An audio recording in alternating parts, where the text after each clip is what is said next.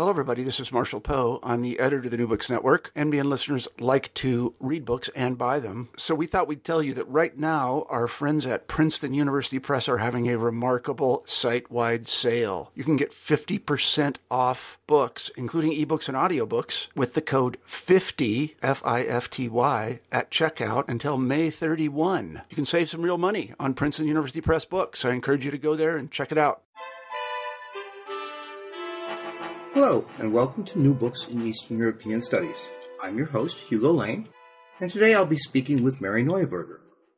Mary has followed an unusual academic path by focusing on Bulgaria. Her book, The Orient Within Muslim Minorities and the Negotiation of Nationhood in Modern Bulgaria, is now available in paperback from Cornell University Press. Today, on New Books in East European Studies, we are lucky enough to have Mary Neuburger uh, with us to discuss her book, The Orient Within Muslim Minorities and the Negotiation of Nationhood in Bulgaria. It was actually published some time ago originally, uh, but has been reissued in paperback. And uh, even when it was uh, not yet a, a published book, I was I was very excited about this book, and I'm finally glad to be able to talk to Mary about it. How are you doing today, Mary? I'm doing great. How are you? I'm doing just fine. Thank you. And uh, so, um, since you're here, let's start with uh, the big question. And I'm sure you've been asked this many times before, but it's one that uh, I think people want to know: if how does someone get interested in Bulgaria? And it's not the place we immediately think of what Americans uh, focusing their interest in, even when they're looking at Eastern Europe. Well, um, you're right. A lot of people ask me that question, and um, so I've answered it many ways for many different people, and I have a long answer and a short answer. But the short answer is that I started off studying Russia. I was interested in Slavic culture and Slavic languages, and in graduate school, I kind of moved to the periphery of Russia and began to study those areas where um, Islamic populations and Christian populations interacted, and that became really interesting to me. I took a course on Balkan history, and that was it. I was sold. I was thinking about studying the former Yugoslavia, actually, but the war was going on because this was the early 90s, and so it was impossible to get fellowships to go there to study the language. So I ended up getting an opportunity to study Bulgarian. I loved the language. Thought it was really, it's kind of an interesting take on Slavic language. There's no endings, unlike Russian. Um, but I loved the sound of it and everything about it. I went to Bulgaria and I loved Bulgaria. I loved the mountains, you know, the food. It was much more like Greek food, for example, like a lot more vegetables involved, things like this. Mm-hmm. Um, and it's on the Black Sea. I mean, I just love the region. I traveled around the region every summer at graduate school. Oh, wow. And just fell in love with it. And so intellectually, it kind of fit a lot of my interests because of the Islamic populations and the relationship with you know, the Ottoman past. And so that was that was kind of it. I was hooked. Well, it's, uh, I mean, I would be too. I mean, uh, I, there's a great story about uh, Roman Szporluk coming back from Italy and coming, I visited it in middle age, coming back and coming to a man who became my dissertation advisor uh, saying, uh, calling him up on the phone 15 minutes after getting home, saying, Ray, how did you become so smart to study Italy? and I mean, when you study Northeastern Europe and Russia, I mean, those root vegetables, you have to get used to them in the winter. And uh, um, I think that had we all had the sense to focus first on our foods, we might be just studying the Balkans much more. so, um, so that's how that's how that. Came. Now, the interest in the you said you that you also mentioned to me that this was uh, an, an, an peripheral interest, uh, also in Central Asia and this uh, Islam, um, and then Christian interaction. Uh, what took you in that direction of the interest of, of peripheries? Um, actually, I think it was um, one of the professors I had in undergraduate, my undergraduate studies, who was a geographer and whose focus, instead of being on kind of Russia and the Kremlin, was much more on the republics and Eastern Europe. And he was this kind of Renaissance man who was a folk dancer, you know, knew seven languages. You know, I wanted to be him. And in studying the kind of the complexity of areas like the Caucasus and Central Asia and the Balkans, it was just to me it was fabulously interesting. And so that's why I got drawn into that that kind of the way cultures interact and collide and coexist and and all that that went on in those kind of those types of regions. So the Balkans was like that. So it you know it made sense for me to pursue Balkan studies. It just worked for that intellectual interest. Yeah, I mean, one of the things I, have always seen in Balkanists is the, the, the ability to be able to look at different things, their joy in the multiple perspectives of things. Mm-hmm. Uh, I mean, I think that's true of many East European scholars, but I think it's particularly true of the Balkan, the Balkanists.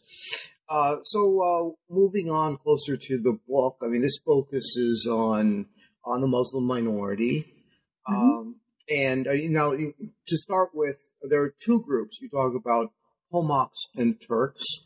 Uh, could you describe both those and uh, describe the differences and similarities, perhaps?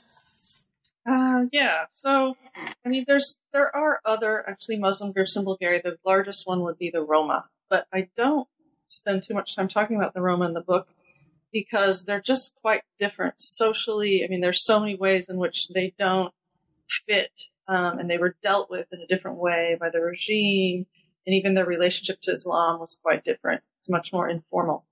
But the two groups I focus on, Turks and Pomaks, um, were treated similarly by the regimes, various regimes in Bulgarian history, um, it, depending on the time, and the timing was a little bit different in the, the, way they treated them, but they were, you know, they treated them kind of ultimately the same in certain key ways.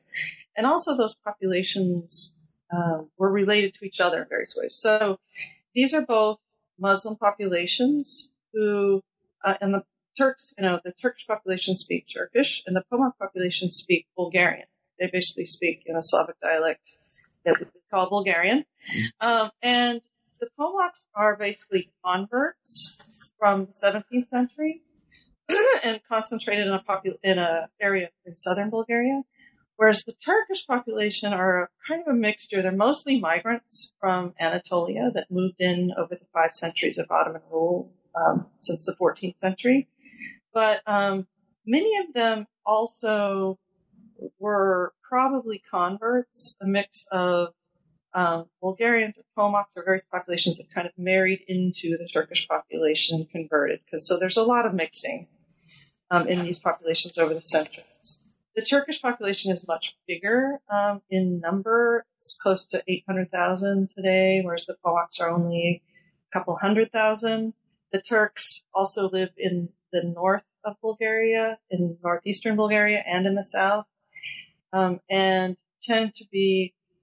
They have kind of more elites among their ranks. They have a political party now, things like this. They're more organized. They've been more organized and educated uh, historically, and there's some intermarriage between these populations. So the Pomaks tend to identify themselves with the Turks, even though they speak Bulgarian, because of religious background. I mean, many of them are not necessarily religious today, but they still consider themselves Muslims and they still see this uh, kind of ethnic line between themselves and Bulgarians. Now, there is a segment of the Pomak population that identifies with Bulgarians, but it's a small, smaller segment of the population than the ones that identify with Turks. So, if you visit Pomak regions, they're unlikely to, for the most part, um, for example, move to Sofia, learn Bulgarian, assimilate to the Bulgarian population. They're more interested in intermarrying with Turks or even going to Turkey to study. Um, and so they tend to not identify with the majority, majority population, even though they speak the same language. Now, how deep was this identification, say, in the area? I mean, you start the book uh, in the year of of yes, 78, 1878 after the uh, failure of the San Stefano Treaty, um, and to 1908. I mean, how, were these already well-defined groups, or are they um, were they more externally defined? Right. I mean, that's the thing. I mean, even Bulgarians at this point weren't well defined as a group. I mean, they didn't. There was an elite among Bulgarians who, you know, uh, had sort of identified the Bulgarian nation as such. And, you know, we're trying to construct a national identity. Mm. But among the bulk of the population of any religious per- or ethnic persuasion in the region, there were not really clear ethnic boundaries and ethnic groups until well into the 20th century, when you have mass education. So actually, um, really, you know, on the local level, people had multiple identities. Religion would have been one of them, and I, I think the most important one. So these groups would have been mostly identified themselves by their religion. Um, and the reason I say that too is because a lot of people were multilingual. And so even, you know, the Pomak populations would have, in many cases, at least certain segments of them spoken Turkish. I mean, not as a mother tongue at home, but would have spoken it. And the Turkish populations would have spoken many of them Bulgarian or Greek. And so there was a lot of multilingualism, there were fluid identities, and certainly not a need to form this sort of group identity that went outside of your locale. And the Pomaks were the last, and even to this day, don't have a cohesive identity you know, sort of a mobilized ethnic identity of we are Pomaks. Um, the Turks did mobilize that kind of identity, but even for them, it wasn't until between the world wars that that even started in Bulgaria. Um, and even then, it would have been only a segment of the population that were mobilizing under this kind of uh, label as Turks. And so, yeah, these labels are, were very much externally imposed and fluid. And so that's even using the terms becomes problematic. As a historian, it's hard to, when, you know, especially when you're talking about a period in which these terms weren't used by the groups themselves, you know, it becomes hard to how do I talk about them, you know, as a population.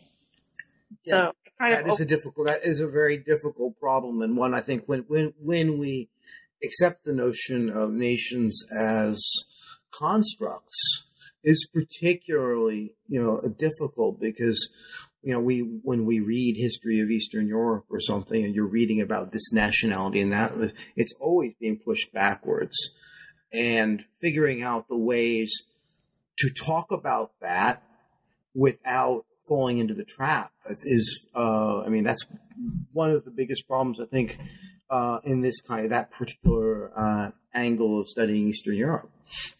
Yeah, it becomes very complicated, and you don't want to have to keep reminding the reader, "Oh, but this term is problematic, and I'm just using it because I have to use something to talk about this population," you know. Mm-hmm. And so, yeah. so it becomes a real problem. I mean, just taking off from uh, what you were saying earlier about the lack of a sort of cohesive identity beforehand, uh, talk about uh, the relations between Muslims and Christians in Bulgaria in Ottoman times, please.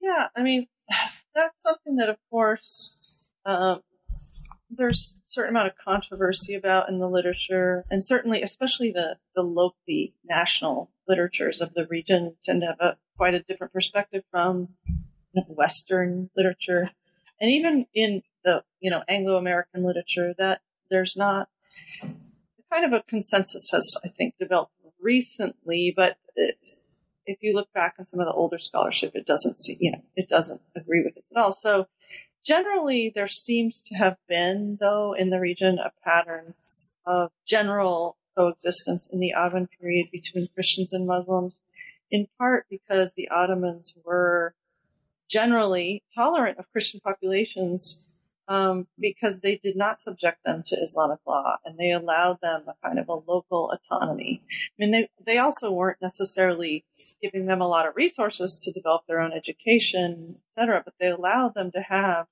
church properties, for example, and resources, their own resources, in which they could run their own schools, which of course would have been limited, but um, they could collect their own taxes. They could have their even their own court system, and so that autonomy allowed um, for you know Christians and Muslims to coexist. In fact, they didn't want all of them to convert because they got a larger tax base out of Christians as Christians and Jews. Um, but they also didn't have to serve in the army. So there were certain benefits. Now, Christians were, were second class citizens, of course, in the Ottoman Empire, and there were certain things they couldn't do. There were certain colors they couldn't wear. You know, there were certain, they, um, there were all kinds of restrictions on, you know, how tall a church could be built and things like this. So there were certain restrictions on those populations as Christians. But I mean, if you look at just the history of their kind of coexistence in the region, um, you can't really find sort of ethnic warfare or warfare based on one religion against each other. Um, until the 20th century, I mean, even at the time of conquest, the Ottomans created all kinds of alliances with Christian leaders as Christians, not forcing them to convert. And if you look at even the big famous battles, like the Battle of Kosovo, for example, see there were Christians on both sides. You know, so it's really hard to claim any kind of, you know, even jihad or history of Christian Muslim enmity in the region because um, actually there were all kinds of enmities in the region, but ones based on ethnic boundaries were not the primary ones, nor were they even really, we can't really find them in the historical record until the 20th century, which is after the Ottoman period. Now, during the Balkan Wars, we can see a little bit of that during the First Balkan War, which was a, a sort of a Christian crusade against the Ottomans, pushing them out of um, Europe. But then in the Second Balkan War, we have Christians fighting each other and allying with Muslims. So even then, any idea of a kind of a Christian Muslim um, kind of basic, you know, primordial hatred is in question. Um, it certainly sounds that way, uh, and you know that's been my impression. Now, there's uh, two terms that you mention, and I mean, that people who've read a little bit about that part of the world have probably run across. One is the millet, mm-hmm. and the other is the fez. Now, the you know the impression I got, and I think my real introduction to the millet was probably reading Bridge on the Drina. Um, not necessarily the best source, but although a wonderful piece of literature. Um, uh, and I was surprised reading your book to learn that the millet is a fairly was a fairly recent adaptation, at least as I understood it from the book. It was not something the Ottomans you know, had set up in 1453. Right.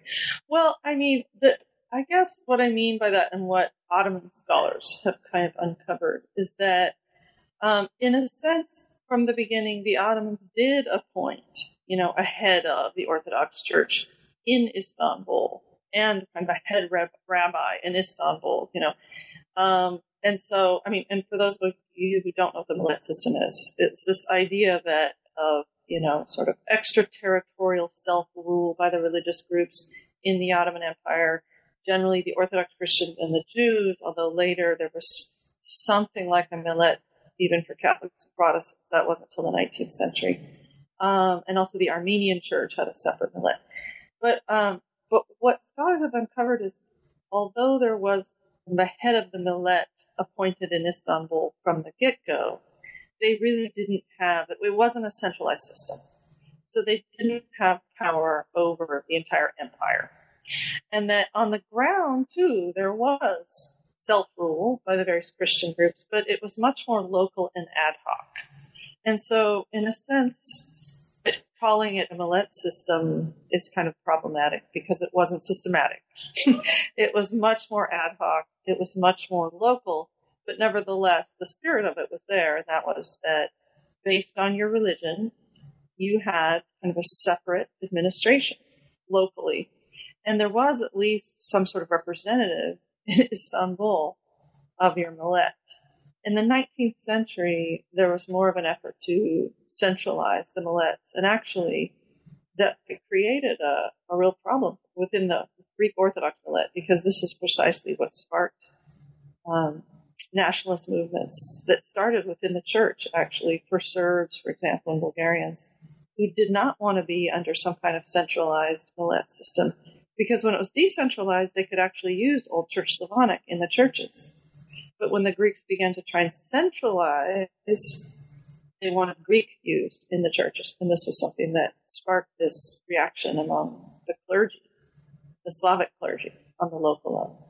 So it was much more local and ad hoc, which which I think makes sense when you think about how really local identities were in that period. So in addition to having a religious identity, people had had really regional, you know, town identities, regional identities, other kinds of just really localized, rather than thinking of yourself as part of this larger entity. People really thought of themselves locally as belonging to a locale. Right. So the and that, so that makes the millet until until the 19th century, you know, a more localized thing. That's right. Uh, that's a useful distinction. The other uh, you know, term people have definitely heard is fez Yes. And I was uh, struck to learn that the Fez, you know, I'd always had the impression that, you know, basically Turks had been born wearing fezes, even if the name Fez comes from a town, I was is in Algeria, I've forgotten.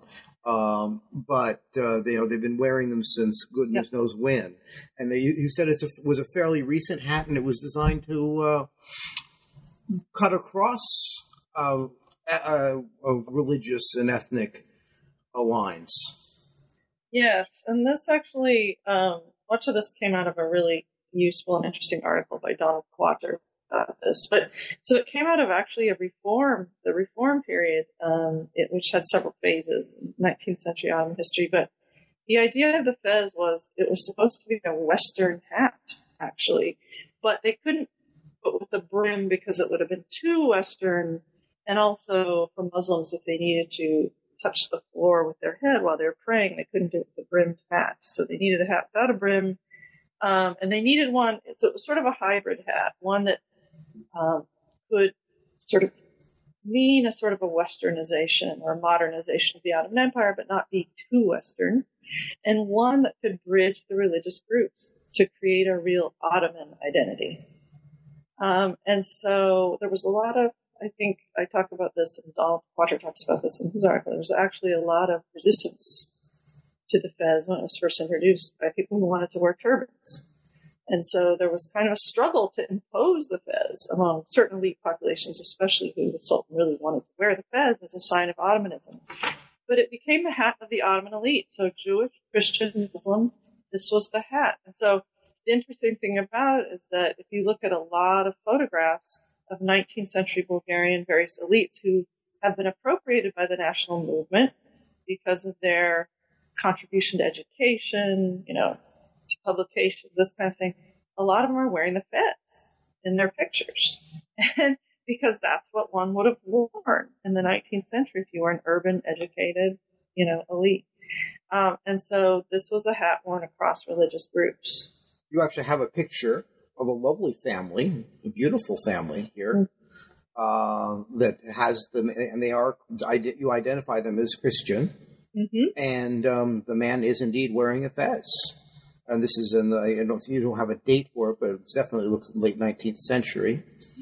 Uh, and so that proves the point. And I think it also gets at another issue, which is that we tend to forget that you know modernity comes in different directions.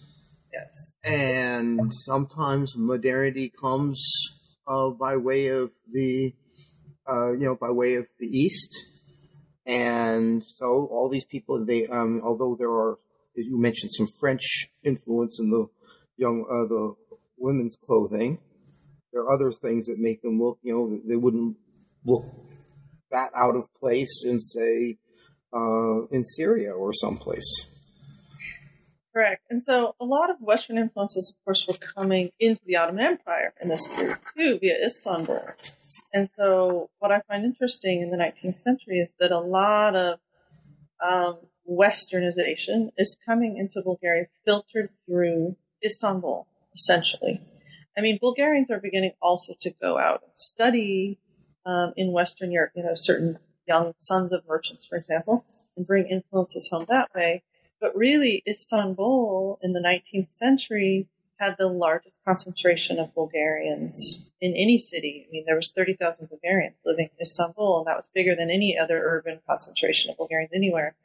Uh, and so it was there that they got the sort of urban cosmopolitan experience and uh, certain Western or these sort of hybrid Western kind of practices came to them via Istanbul. Um, is that how the nationalism comes in as well? Is by way of Western contacts in Istanbul, or? Um, I mean, it comes through a lot of different channels, but that's certainly one of them. And so you have a merchant class in Istanbul. They, you know, they have their own cafes, they have their own publications, and they become this sort of organized, educational, you know, kind of a center in a way for Bulgarianness to develop, especially in relationship to Greekness and to other kind of distinct ethnic groups in the city. And in many ways, I think in the city, much more than, say, in the village, you have ethnic identities or national identities. um, kind of cohering and coming together because it's a it's a different kind of interaction, different kind of contact um, in a context where you know, the populations are educated, where they're mobilized, and so at least for 1900 Istanbul, I think that was certainly a major context for Bulgaria. When did Sofia become come to dominate Bulgarian, you know, so national culture? Not until after 1878. Um, Plovdiv was act, or Plovdiv was actually a bigger center. Plovdiv, Veliki the central Balkan Mountain area, um, kind of in between Plovdiv and, and Veliki Turnovo. There was these smaller towns where you had really concentrations of Bulgarians. But as far as a larger city within Bulgaria, Plovdiv had the largest Bulgarian population and became kind of the heart of the national revival. Um, in addition to those Balkan Mountain towns nearby. So Sofia um, was certainly smaller, less developed. So why did it become the capital? Well, actually, Plovdiv was the borders of the first autonomous Bulgarian state. Um, it became the capital of Eastern Rumelia, which was a separate province that uh, was not part of the original. It didn't become part of Bulgaria until 1885. So Plovdiv was out. Um, and Sofia made sense because it was closer to Macedonia. And so if, if Bulgaria was going to eventually get Macedonia, Sofia would have been, you know, kind of occupied this more central place within the state. I mean, today it's pretty far east. It's really far from, you know, the Black Sea coast. I mean, it, it's sort of like awkward in a sense. Like Plovdiv was, would probably have been a better capital um, except it wasn't included in the original. So it was that mat- that dream of a greater Bulgaria, Macedonian Bulgaria that pushed that east. Yeah, because I that was the, my first thought as we were talking about it just now. Uh, so this idea of Bulgarian is it's developing in the you know in the 19th century. It is getting it's being shaped among other things by this idea of whether Macedonians or Bulgarians Yes. Uh, could you talk a bit more about this and the uh, the define to what extent is the is this new reformed millet being used as a tool to define Bulgarians uh, on religious grounds?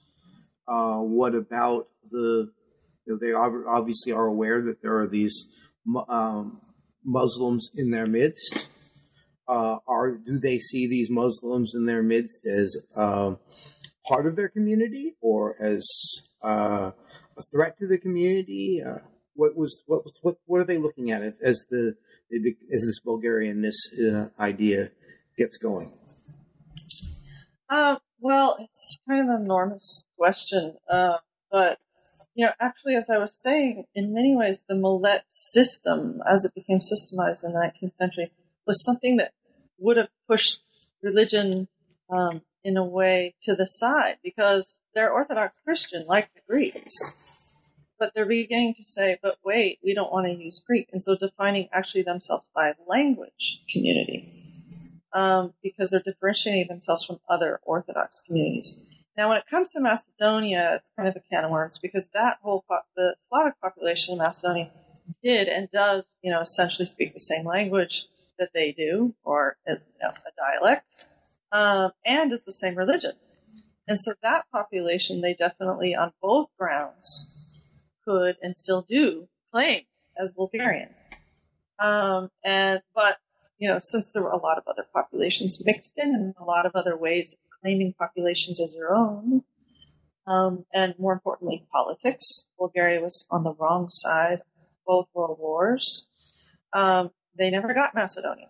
Um, and so it sort of created a strange situation today where you have two states side by side, Bulgaria and Macedonia, that speak basically the same language. I mean, Macedonia, Macedonian has an identical grammar. It has some differences, which, you know, Bulgarians claim are kind of Serbianisms that have been integrated through the standardization of language. But, I mean, dialects can always be standardized in various ways. Anyway, they're the same religion, speak the same language, but have had different histories and have been part of different states. And so today have two distinct identities. at the same time, you have at least a number of Macedonians kind of claiming themselves as Bulgarian lately. Oh. and I think part of it, even some prominent ones, is because Bulgaria is in the EU and Macedonia is not. and so that and so they've actually claimed Bulgarian citizenship come to Bulgaria. But that um, difficult? Are they are they given some kind of uh, automatic recognition of citizenship? They have been. I mean, they've actually Bulgarians have actually embraced that. Okay, great. Now you admit you're Bulgarian, and uh, so, yeah. But as far as Muslims are concerned, it's more complicated because certainly in the 19th century, even as you know, Bulgarians began to embrace themselves as Bulgarians by language, let's say. Religion, though, was always still a component. And so in the 19th century, certainly, there was not a lot as a population as Bulgaria. Um, this kind of comes more early 20th century, but especially because of academic endeavors that began to study, you know, Bulgarians traveling through these regions and studying these populations and saying, particularly, you know, first about the Pomaks, so they speak Bulgarian, these are Bulgarians. And then coming up with this narrative of the past in which these populations were forcibly converted to Islam, and therefore these are really Bulgarian populations that we need to embrace. And in that sense, if you define yourself by language, these would be considered, the Pomaks in particular, Bulgarian populations actually would help Bulgarian claims to places like Macedonia because you have those Pomak populations living there as well. And so you do have this kind of slow embrace of those populations, but in many ways it remains academic um, until the 20th century. And it's really during the First Balkan War that they actually act on this. And it's really after that period that you that it becomes a broader tendency um, to embrace these populations as Bulgarian.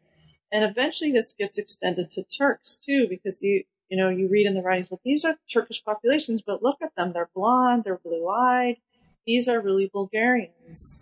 These populations were forcibly converted and they also assimilated into the Turkish culture and learned the Turkish language. So these are really Bulgarian populations. And yet I can think of many Bulgarians I know who have dark hair dark hair, darkish complexion. So why the blonde would necessarily be Bulgarian is an interesting. That's thought. correct. And actually, if you if you look at those populations in Bulgaria, you certainly cannot tell physically who is who by you know sort of physical appearance.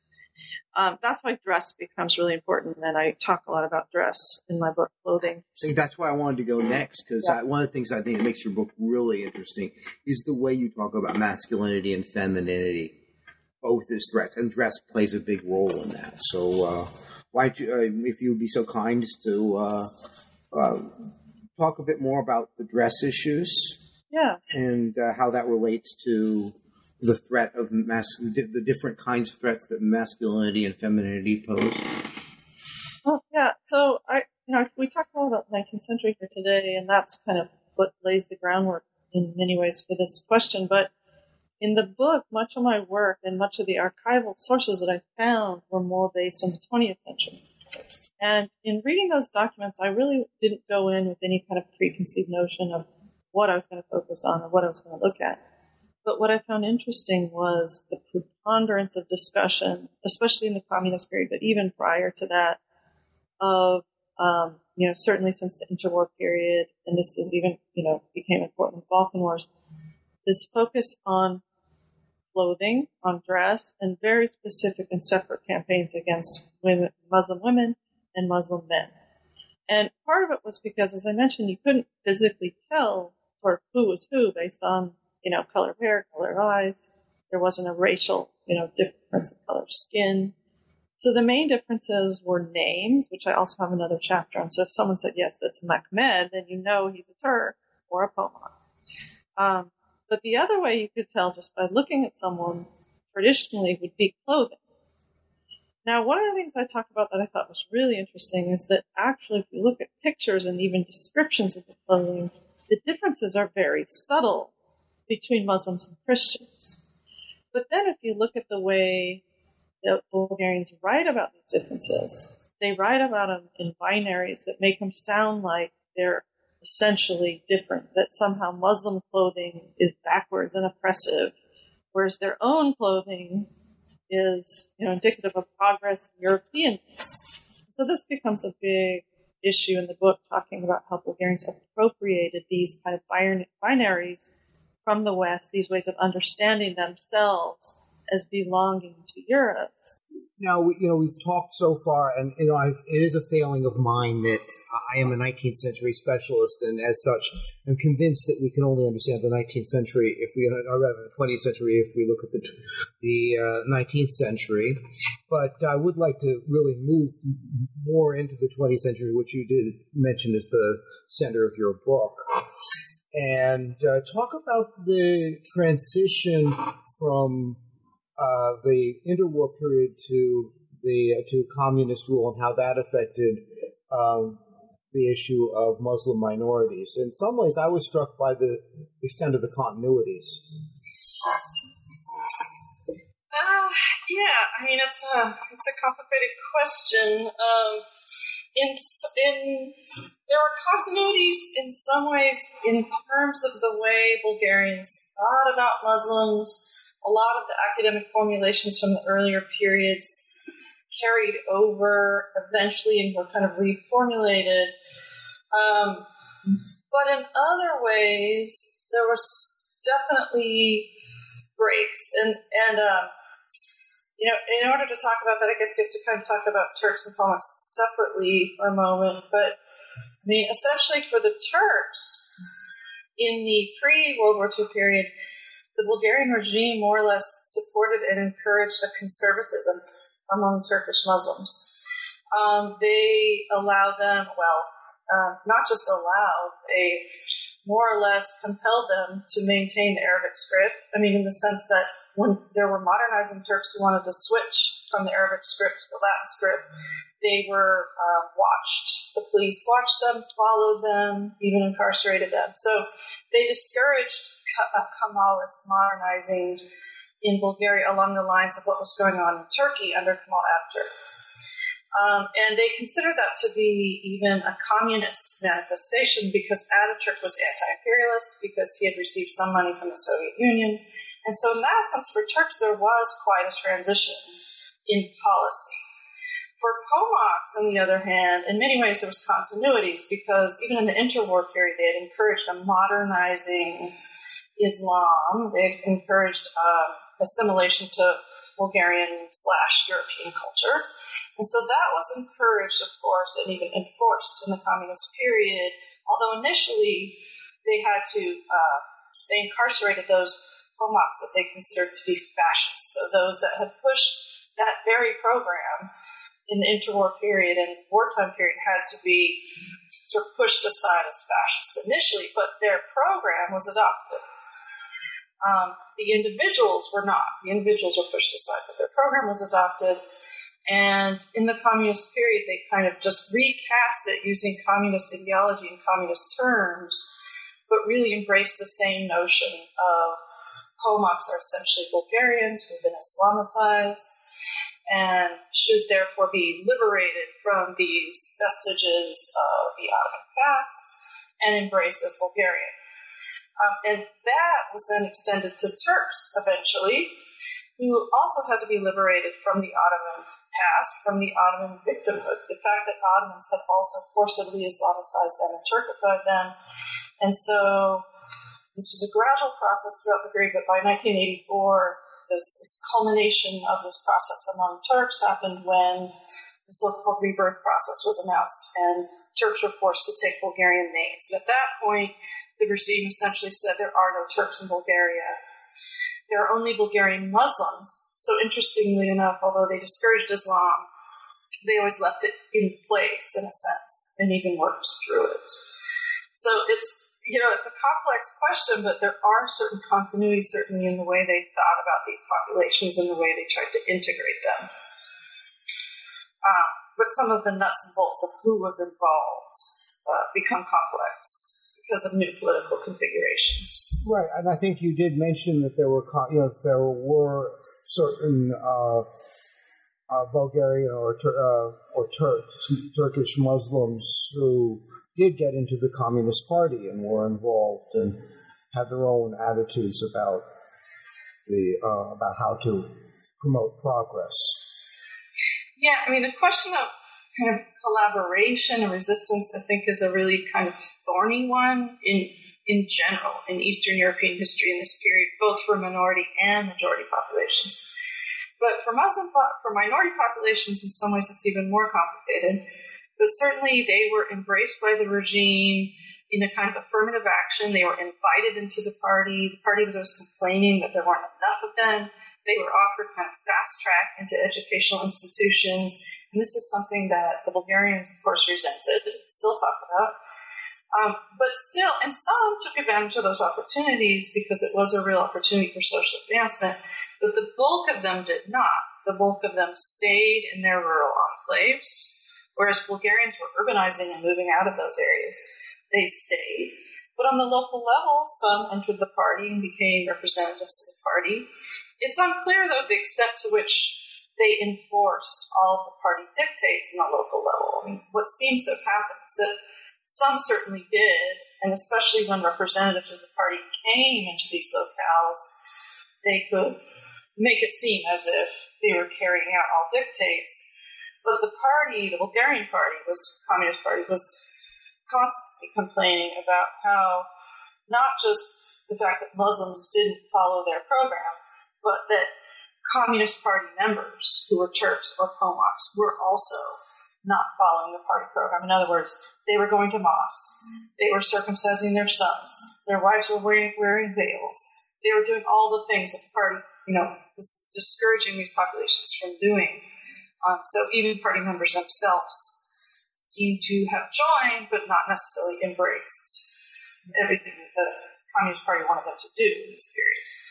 And this gets back to the gender issue again, because the the woman as a threat to uh, uh, to the new order, because they're continuing to do the things they're they weren't supposed to. They're pre- and, pre- and preserving in the home a, religion, you know, religious traditions that are against the modern um, expectations. If I understood the book correctly. Yeah, I spent a lot of time talking about gender, and I think that, that my chapter on Muslim women is probably my favorite one, most interesting. But it's interesting that you define them as a threat because, on the one hand, they were. I mean, if Muslim women didn't change, then culture wasn't going to change among those populations because they were the ones who were going to educate their children. You know, they were the keepers of tradition. But on the other hand, um, at least the way they're conceptualized by the regime is as the ultimate victim, actually. And I think even today, Muslim women are seen as the victims of Muslim culture, the victims of Muslim men who need to be liberated. And so that this can be used as a justification for these programs. We need to liberate these women from this oppressive culture. And the communists, of course, saw them as the ultimate proletariat because they're oppressed by bourgeois culture, they're oppressed by the patriarchy, they're oppressed in all, you know, in every possible way. Um, and so, but yet they were a threat. And so if they didn't change, Muslim culture wasn't going to change. And so that's why they became, in, in many ways, the cornerstone of the program. And, and that gets actually that to this broader connection with the with our the world and you know Bulgaria's vision of itself as European and progressive, because this is, seems to be the most common rhetoric when we talk about Islam today is it's the rights of women that have to be uh, protected. Again and again, we hear that, and I, that doesn't necessarily mean that uh, it doesn't ache and pain me to see the women in Afghanistan not being allowed to get an education but the but the rhetoric does sort of repeat that this is, has to be westernized in a certain way that in some ways I think actually increases the antagonism uh, rather than uh, creating a way of, of, dialogue forward. Precisely, and so when I read um, writing this chapter, I tried to read broadly and look at the question of veiling globally and think of it that way because it's it's interesting how it's become such a trope for for understanding Islam and understanding Muslim cultures within who live Muslim diasporas who live within Christian cultures. That somehow the visibility of the veil um, is a threat to those societies, and but yet it's always seen in terms of the oppression of those women. Um, and but if you look at the veil in the last few decades and how it's reemerged in the Muslim world as this. I mean, there's a sense that it's this sign of tradition, but actually, in a lot of the literatures, it's written up as something quite new, at least the way it's being worn now and the kind of visibility it has. It's more of a statement that's being made by the more radical Islamic groups, um, by women who belong to those groups and want to make a statement. They're, they're actually mobilized women so um, in Bulgaria, I made a, sort of an argument in the sense that, that it was kind of a statement to continue to wear these these articles of clothing um, against a regime that discouraged them. It was a, a political statement in many ways.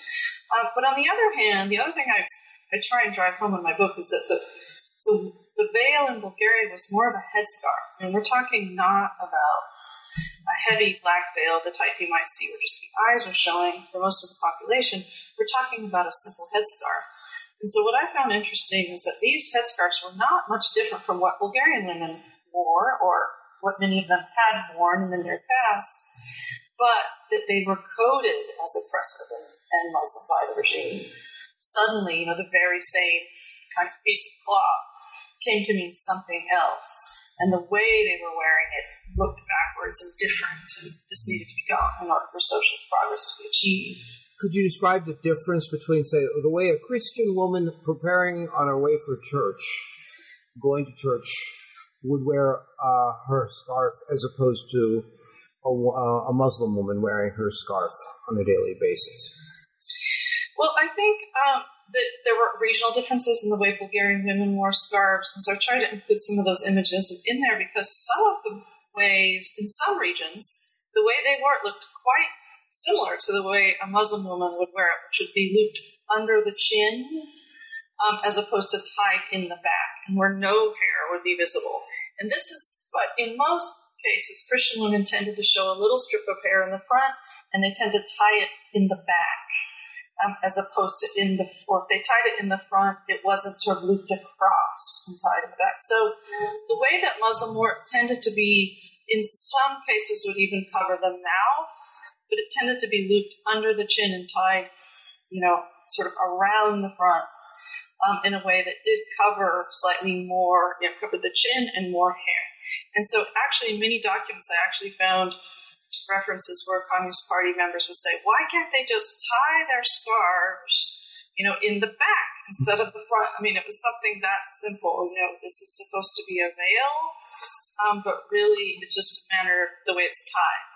But I think on the local levels, there was always cues. The heads, the way the headscarf was worn, the color of the headscarf, all of this, there were all kinds of ethnic cues mm-hmm. in that that differentiated populations. But but what I'm saying is to say that one way of wearing it is somehow oppressive and connected to Islam, and the other is somehow progressive Christian is really, or European rather, is really problematic. Yeah, no, I, it, I think that comes very clear in the book. And, uh, you know, we are running close to the end of our time. And I do want to talk to you about the naming issue uh, and a little bit about the expulsions, which are really my first probably exposure to uh, Bulgaria and the idea that there was a Muslim minority in Bulgaria. Mm-hmm.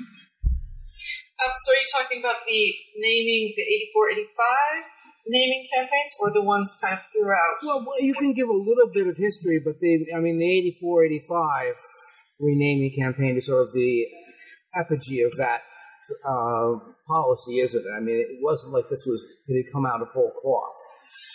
Right. Well, I mean, the, I think we hear most about the 84, 85 assimilation campaigns against Turks in which name changes were crucial. There were other issues I talked about. There was a law on clothing, for example. And that same time, in circumcision and other things came to the fore as well, um, and, including assault on Turkish language. But um, the name changes seem to be the most powerful symbol of that moment of assimilation of Turks, in which essentially Bulgarian authorities went door to door and forced Turks to hand over their passports and any kind of identification any documents with their Turkish names and gave them a list of acceptable Bulgarian, Bulgarian names to choose, and they had to choose one.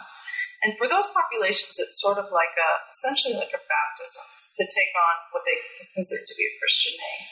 Um, but it's also just, there's something hugely violent and symbolic about suddenly your identity is being taken, basically. And there were um, violent forms of resistance against this in the Turkish provinces, and it was also imposed by violence mm-hmm. in many of these provinces. But this, in many ways, it was a culmination of, I think, an obsession with names that went back in history, although it had never been, um, name changing campaigns had never been against Turks in the past. They'd only been against Pomaks. Um, but it was the same rhetoric that was used. It was the same justification. It was the same academic formulations behind it.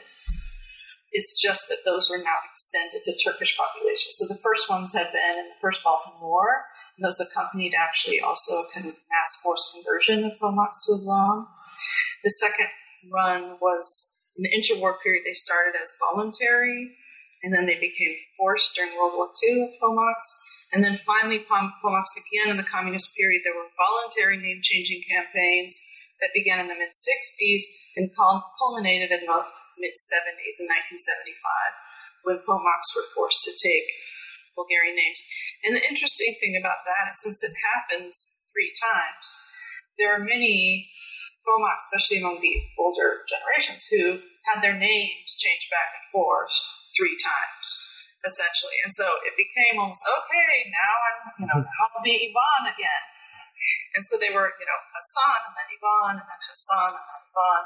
And so it becomes almost this absurd, you know, situation where people are having to change their identity completely back and forth. And just many of those people, especially the Pomaks, I think, who had the name changing for much longer, because for the Turks it was fairly brief. You know, it was from 84 to 85, from, you know, 84, 85 to 89.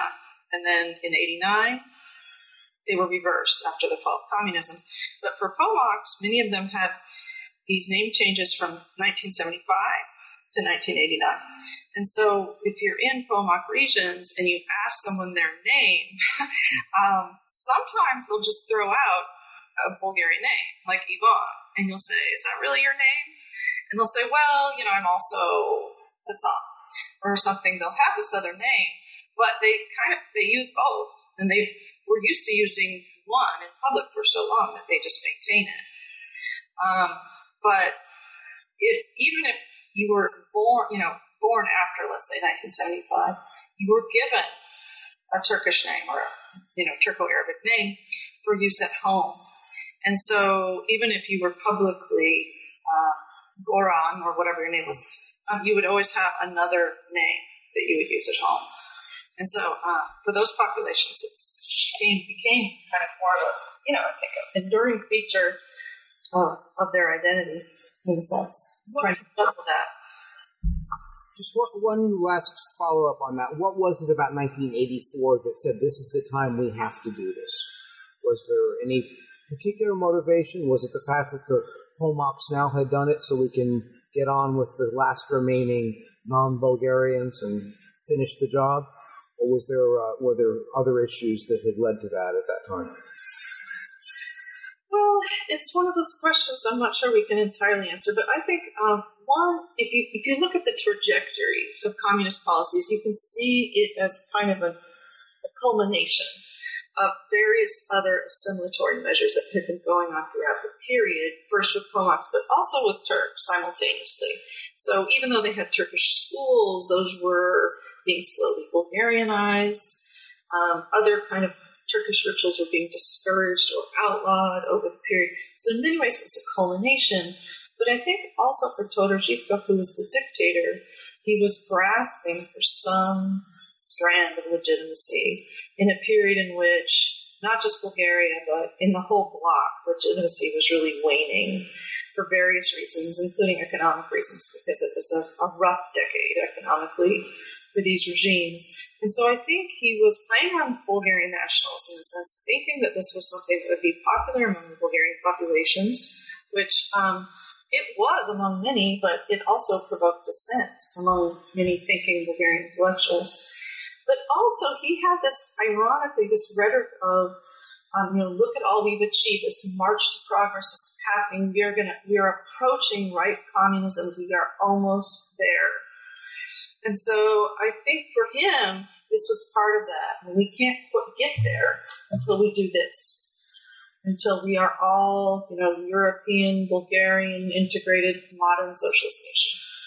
So it, you know, it's almost like, did you really think that? I mean, it seems absurd now, but if you look at everything that they were trying to achieve and doing, I think they, they saw this march of progress actually happening and that, um, that really right communism was right around the corner. And so this was part of making that happen. Well, thank you very much. Uh, just a couple of final questions I always like to ask uh, my, the people I'm interviewing. First of all, uh, if a, if uh, someone is interested in and has, has sparked and beyond reading your book, you are there thing, any other readings you would recommend uh, people to look at in this area?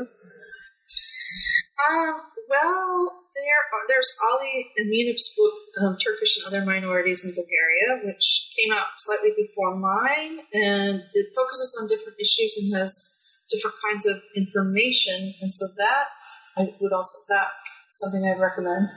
Also, Kristen Ghodsee just came out with a more recent book that looks at the post-communist period, and it's called Islam in Eastern Europe. Um, I can't remember the exact title, something like that, and it's about Bulgarian Muslims and post-socialist Bulgaria. It's been a pleasure talking to you about the book on my, my Muslim minorities. What are you working on next? Well, I'm working on a book that's actually in the final stages of publication and will be released either this summer or fall with Cornell Press, and it's called Balkan Smoke The Social Life of Tobacco in Bulgaria. Uh, and so it's a cultural history of tobacco that explores consumption, production, production and commerce of tobacco from kind of the mid 19th century through the communist period. So that's that book. And there's a spin off. Um, various articles, but also an edited book coming out this summer with Paulina Bren called Communism Unwrapped Consumption, Cold War, Eastern Europe. So those are the two things coming out. That sounds very good. Anything in the longer range? Uh, well, and then, yeah, coming out of, I think, work on that project, I have um, a project developing on the influence of Protestant missionaries in the Balkans, believe it or not uh, mainly because I discovered that their work on abstinence um, was really an interesting strand of Balkan history, and it led me to looking at the broader kind of work they were doing in the region, and especially among Bulgarians. They had a huge influence in the 19th and early 20th centuries. So that's so the next project. Sounds very interesting indeed. And uh, before I let you go, what um, what recommendations do you have for someone who wants to know more about Bulgarian or Balkan history? Oh well, um, see, there's that's broader than than I was thinking. I was thinking more in terms of a follow up on my original topic on my book, but that too, you can uh, feel free to add it all. um, well, actually, the thing that came out recently that's really um, I think excellent that follows up on discussion of Muslim minorities in the Balkans is Kristen Ghodsee's Muslim Lives in Eastern Europe, which is an anthropological study of a town in Bulgaria, Madan, in southern Bulgaria, and looks at the transition from socialism. Uh, it gives background into what the town was like under socialism, but on a real micro level. So it's a really excellent study and uh, something I would highly recommend. Okay, well, I do thank you for taking the time out to talk to me today. And uh, no problem. Look forward to more work from you in the future, Mary. I, it's been a pleasure to have Mary Neuburger with us today. Goodbye. Nice talking to you. Bye. Thank you for joining us on New Books in East European Studies. I'm your host, Hugo Lane. We've been speaking with Mary Neuburger about her book, The Orient Within. And join us again next week when we'll be speaking with another author.